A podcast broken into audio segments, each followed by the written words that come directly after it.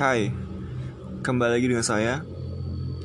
Kali ini saya akan membacakan Dunia Sophie, sebuah novel filsafat karangan Justin Gardner. Filsafat dan pengalaman Bambang Sugiarto, guru besar filsafat mengajar di Unpar dan ITB, Sekjen International Society for University of Dialogue, New York. Dalam benak banyak orang, filsafat adalah ilmu yang mengawang-awang. Mengawang bisa berarti terlalu tinggi dan rumit, hingga tak mudah dicerna oleh orang kebanyakan. Tapi, mengawang juga bisa berarti tidak realistis, konyol, kegiatan orang yang kurang kerjaan. Ketika dunia digerakkan oleh kesibukan mencari uang sebanyak-banyaknya dan diramaikan oleh hiruk pikuk memburu kenikmatan, karir, popularitas dan kekayaan, filsafat tampak bagai verbalisme kosong, sebagai daftar menu yang menawan tanpa ada makanannya.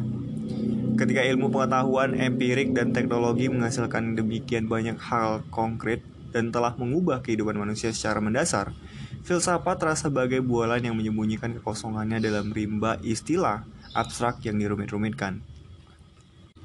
Lebih buruk lagi, dalam situasi penuh antusiasme keagamaan yang meledak-ledak, filsafat biasanya bahkan dilihat sebagai kebebasan nalar yang liar dan arogan. Semacam ancaman menuju kekacauan, bahaya tafsir bebas yang mengarah pada kemurtatan atau bahkan sejenis gejala kegilaan. Dan karenanya, bagi masyarakat umum, sebaiknya tidak disarankan. Dalam suasana konsumerisme yang parah dan gaya hidup snobistis, kalaupun filsafat masih tampak berharga, itu hanyalah sebagai parafernalia untuk dekorasi rumah atau gaya bicara. Adalah bergengsi memajang buku-buku tua Plato atau Aristoteles di rak buku. Adalah terpelajar bila kita menyelipkan satu dua kutipan dari omongan para filsuf dalam pidato-pidato kita. Demikian, filsafat itu menarik sebagai hiasan, tapi tidak sebagai bahan kajian. Meskipun demikian, semua cerita di atas itu sebetulnya hanya karikatur tentang makhluk yang bernama filsafat. Sesungguhnya, filsafat tak mesti dilihat seburuk itu. Pada dasarnya, filsafat adalah gerak nalar yang wajar. Sealamiah bernapas. Aliran pikiran yang pada titik tertentu tak bisa dibungkam dan dihentikan. Filsafat ada adalah sistematisasi pengalaman bernalar dan kecenderungan ingin tahu yang telah kita miliki sejak masa kanak-kanak. Kecenderungan yang ironisnya sering kali justru menjadi rusak akibat jawaban-jawaban yang ber pretensi mutlak dari bermacam-macam bentuk pengetahuan seperti tradisi, sains, ideologi, terutama agama. Filsafat adalah pengalaman yang bergulat hendak merumuskan kerumitan dirinya yang sebenarnya tak terumuskan. Suatu upaya tanpa akhir untuk memahami kenyataan yang mungkin tak akan pernah tuntas terjelaskan. Ketika dalam milenium ketiga ini tradisi tak lagi menjadi sumber utama pemaknaan atas pengalaman, ketika sistem-sistem nilai dan norma konvensional diharu biru kontradiksi intern akibat aneka perbedaan tafsiran sehingga sebagai patokan tak lagi meyakinkan, filsafat sebagai pemikiran kritis yang mendalam dan mandiri sangatlah dibutuhkan. Filsafat memampukan kita menyusun sendiri pegangan di antara berbagai informasi dan pendapat yang membingungkan, memampukan kita merumuskan sendiri makna pengalaman. Ketika kini pola-pola baku dan keyakinan-keyakinan umum digugat dan dipertanyakan ulang, filsafat mengasah kepekaan kita atas inti persoalan, yakni kepekaan atas nama hal pokok, mana hal sepele, mana yang layak dibela, mana yang bisa dibiarkan saja. Ketidakmampuan berpikir secara abstrak filosofis mudah mengakibatkan keracunan kerancuan-kerancuan berpikir yang menyedihkan dan berbahaya. Berbagai masalah berat di negeri ini umumnya muncul karena kerancuan berpikir macam itu. Dari sejak urusan kinerja birokrasi yang serba tidak efisien, korupsi, konflik agama, kerumut, kerumitan masalah pendidikan, terorisme sampai kekacauan angkutan kota. Filsafat memang terdengar mengawang dan abstrak, tapi proses abstraksi itu diperlukan untuk menerangi pengalaman dan melihat akar-akar dasar tersembunyi di balik segala persoalan konkret. Meskipun filsafat adalah kegiatan olah nalar, yang sebenarnya digumuli di sana adalah kebutuhan terdalam roh dalam dinamika jatuh bangunnya pengalaman, kebutuhan mendasar atas makna dan arah kehidupan. Kebutuhan tentang bagaimana misteri-misteri kehidupan bisa dijelaskan dan dipahami. Kebutuhan untuk mengerti apa yang sesungguhnya diinginkan oleh jiwa itu sendiri.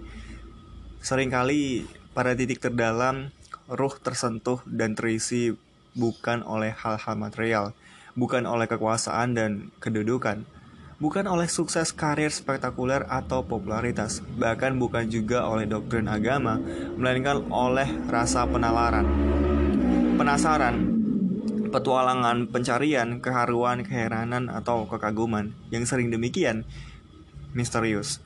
Dalam kerangka itulah, pemikiran-pemikiran filosofis yang abstrak dan pelik dapat menjadi perangsang-perangsang bagus yang membimbing kita ke dasar kebutuhan batin itu.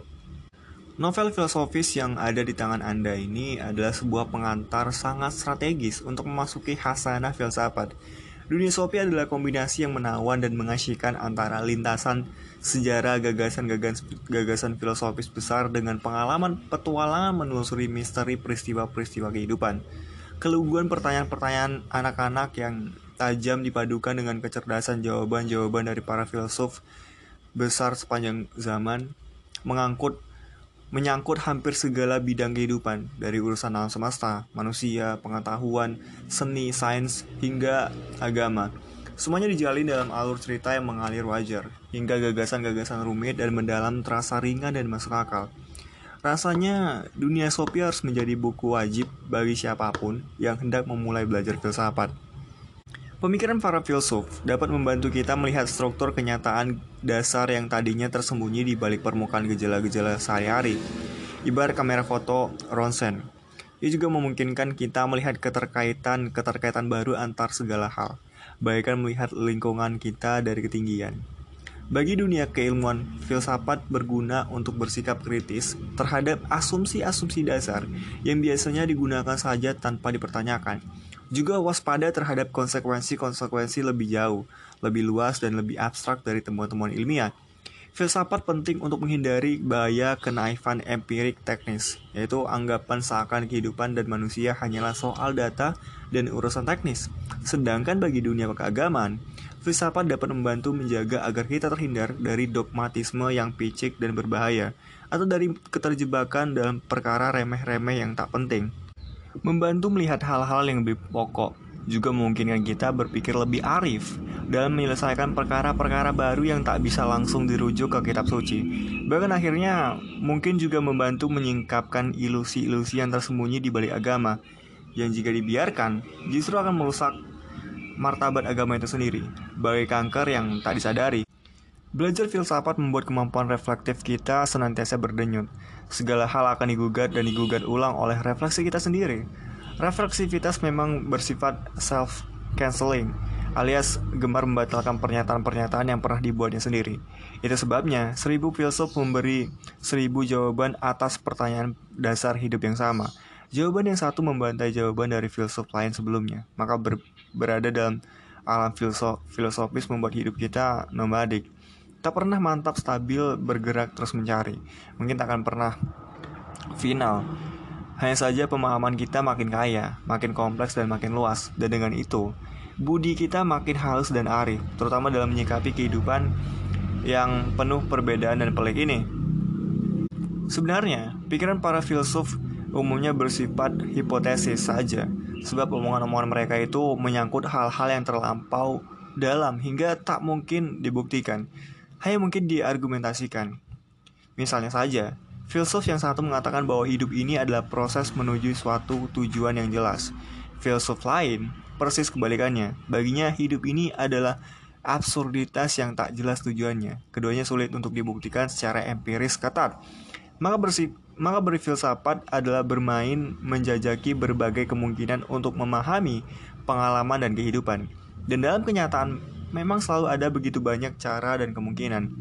Ukuran bagi kebenarannya hanyalah argumentasinya lebih dalam dibanding argumentasi lainnya, atau daya penjelasannya, explanatory power, lebih besar, alias lebih mampu menjelaskan kompleksitas suatu masalah ketimbang paham lainnya. Pada akhirnya, dalam dunia filsafat, kita nyaris tak bisa menyebut pikiran seorang filsuf sebagai total benar atau total salah. Maka filsuf sepurba Plato atau Aristoteles pun dalam dunia filsafat tak pernah terasa kadaluarsa. Semua filsuf selalu merasa tetap up to date. Dan kendati semua filsuf besar mempunyai otoritas yang dikagumi, dunia filsafat pada dasarnya tidak melihat kebenaran berdasarkan otoritas. Patokannya hanyalah akal sehat dan pengalaman manusia konkret. Maka lebih tepat dikatakan bahwa dalam filsafat kebenaran adalah sekadar batas penalaran kita, batas sementara, batas yang nyatanya bergerak terus memperluas diri juga. Bagi langit batas lautan yang senantiasa mundur bergerak menjauh saat kita mulai berlayar. Belajar filsafat menuntut kita berani dan tekun memasuki rimba peristilahan yang tak lazim. Setiap filsuf menciptakan istilah-istilahnya sendiri, serta memaksa kita mengikuti penalaran-penalaran yang sangat panjang dan pelik melelahkan. Pendeknya, dibutuhkan napas panjang dalam pemikiran. Kalau tubuh perlu olahraga agar tetap bugar, kehidupan batin nalar dan roh yang juga perlu dilatihan agar tetap waras dan tumbuh ketika nilai lebih tinggi.